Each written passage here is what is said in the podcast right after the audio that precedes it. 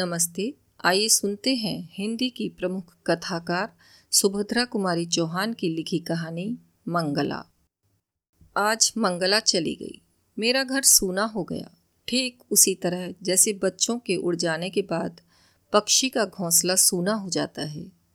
चिड़ियाँ बच्चे तो पालती हैं। सर्दी, गर्मी और बरसात हर मौसम में बच्चे के लिए दाना पानी इकट्ठा करती हैं। तिल तिल कर अपने को मिटाती और बच्चे को बचाती हैं।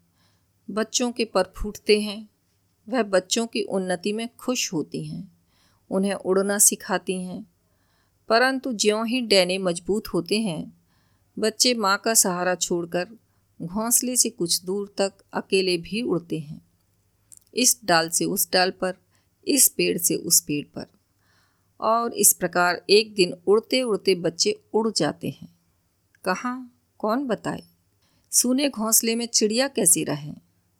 घोंसले के एक एक तिनके में बच्चों की याद समाई रहती है, जो एक दिन चिड़ियों को घोंसला छोड़ देने के लिए मजबूर कर देती है।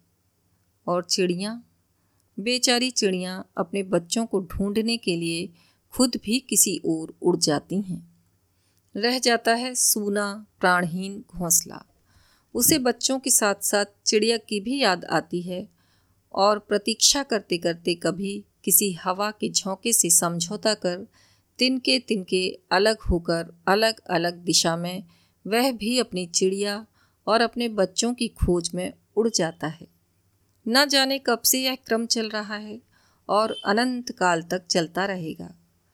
सब चिड़ियों के बच्चे उड़ जाएँगे और सब चिड़ियाँ उन्हें खोजने के लिए उनके बाद घोंसला सूना करके उड़ जाया करेंगी।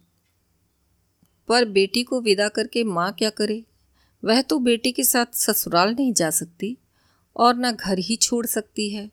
जिस घर की एक एक चीज़ में मंगला की याद समाई है एक एक फूल पत्ती में वह दिखती है, उसी घर में आज मंगला नहीं और मैं हूँ और फिर मंगला जैसी लड़की। अनेक बार मेरे मुँह से निकला है, ईश्वर, हर एक माँ बाप को मंगला जैसी लड़की दे। वह तो केवल मेरी लड़की न थी, मेरी सब कुछ वही थी। मेरी माँ, मेरी गुरु, मेरी मित्र और इसके बाद भी मेरी बच्ची। आज भी वह उतनी ही बच्ची है, परंतु उसके साथ साथ ज्ञान और शिक्षा के ऊँचे स्तर पर पहुंचकर भी अभिमान उसे छू नहीं गया है। वह अपनी परीक्षा के दिनों में भी घर का मेरा प्रायः सभी काम करने के बाद पढ़ने बैठती थी और आज मेरी मंगला चली गई है। ईश्वर उसे खुश रखी। मुझे ऐसा लगता है और बार बार मन में एक तूफ़ान सा उठता है कि यह जो मंगला का बिछो, मुझे इतना खल रहा है तो क्यों? इस बिछो का सृजन तो मैंने अपने ही हाथों से किया है। मंगला तो विवाह की इच्छुक न थी और वह बार बार मुझसे यही कहती रही, अपनी गोद से तुम मुझे अलग ना करो अम्मा। तुमने मुझे पढ़ा लिखा के इतनी बड़ी बनाया है। तुमने अभी तक मेरे लिए कष्ट उठाया है। अब अपनी सेवा करने का अवसर दो। और मैं मंगला के विवाह के लिए बड़ी उत्सुक थी। अपनी बेटी को योग्य साथी के साथ करके निश्चिंत होना चाहती थी। उस दिन जब बीए का रिज़ल्ट निकला और मंगला पास हो गई अच्छे डिवीज़न और अच्छे नंबरों के साथ तो मुझे कितनी प्रसन्नता हुई।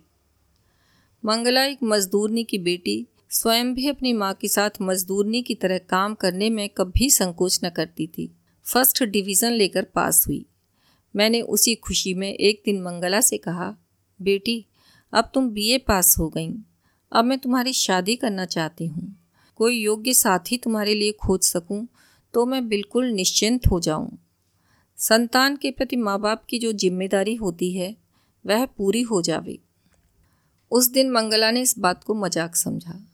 किंतु इस चर्चा को गंभीर होते देखकर वह मुझसे बोली, अम्मा तुम मेरे विवाह की चिंता मत करो। मैं विवाह नहीं करना चाहती। यह तो ज़रूरी नहीं है कि सभी लड़कियाँ शादी करें। मैं तो तुम्हारे ही साथ रहकर तुम्हारी ही सेवा करना चाहती हूँ। अभी तक तुमने कष्ट उठाया है। अब मैं तुम्हारे लिए कुछ करूँगी, तुम्हें आराम से रखूँगी। जब मैं कुछ करने धरने लायक हुई, तब मैं विवाह करके कहीं चली जाना नहीं चाहती।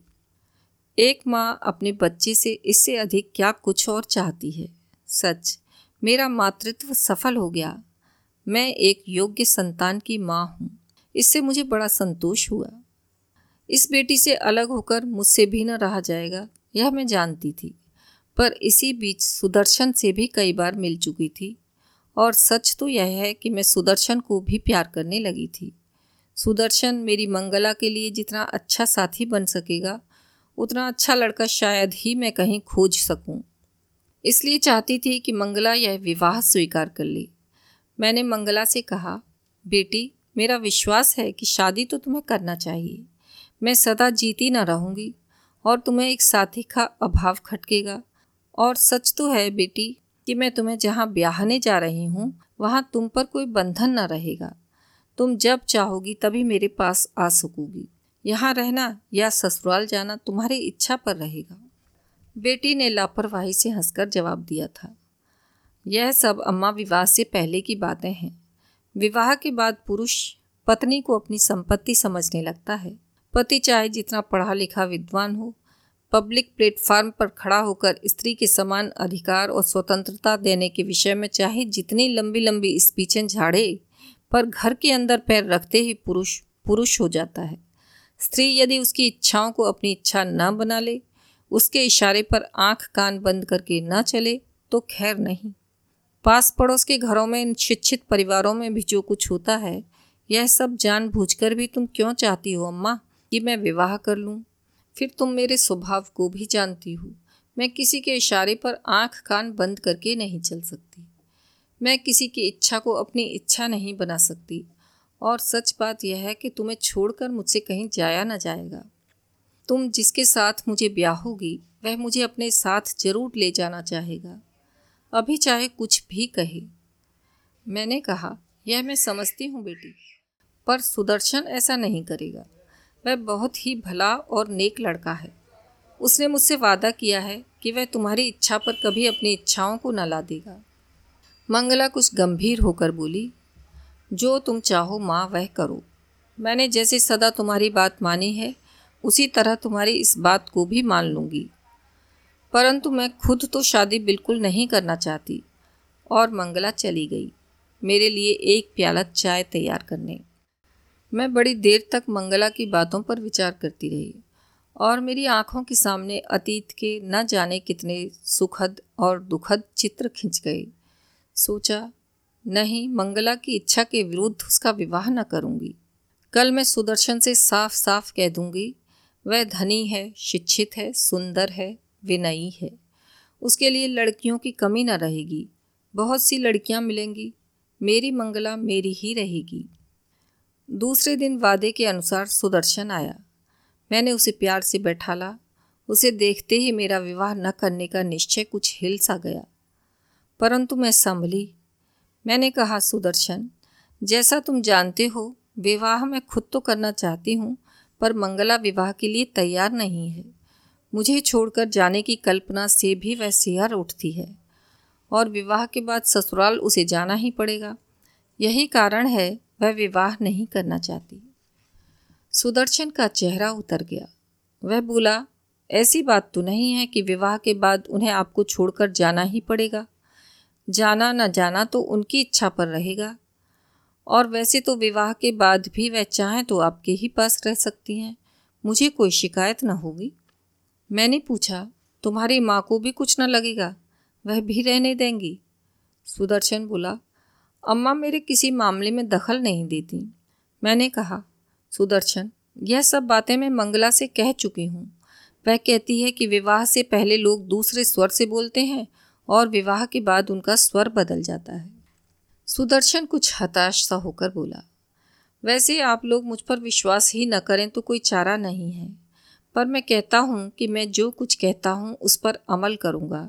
आप यदि मेरी परीक्षा लेना चाहें तो मैं 20 साल तक केवल इस आशा पर रह सकता हूँ कि मंगला मुझसे विवाह करेगी। परंतु यदि यह विवाह ना हुआ तो मैं बहुत दुखी ज़रूर हो जाऊँगा। दुखी होने पर भी मुझसे कोई अपकार न होगा, मैं रास्ते से अलग हो जाऊँगा।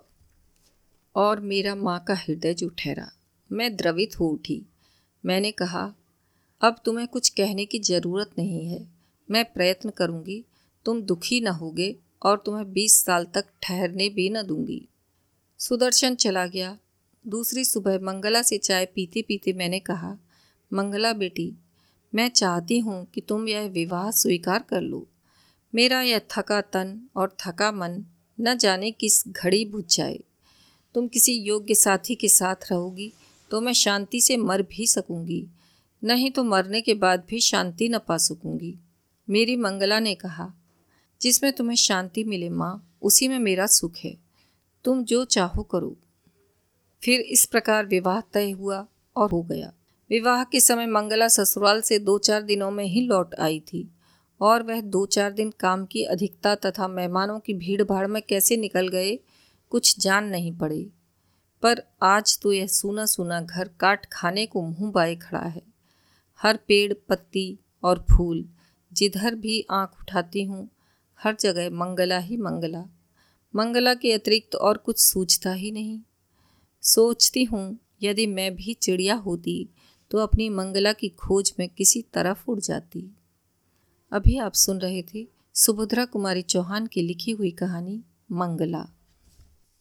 आशा है आपको यह कहानी पसंद आई होगी। आप स्पॉटिफाई गूगल पॉडकास्ट या जिस किसी भी प्लेटफार्म पर हमें सुन रहे हैं, कृपया वहाँ फॉलो करें और इसे अपने साथियों के साथ शेयर करें। धन्यवाद।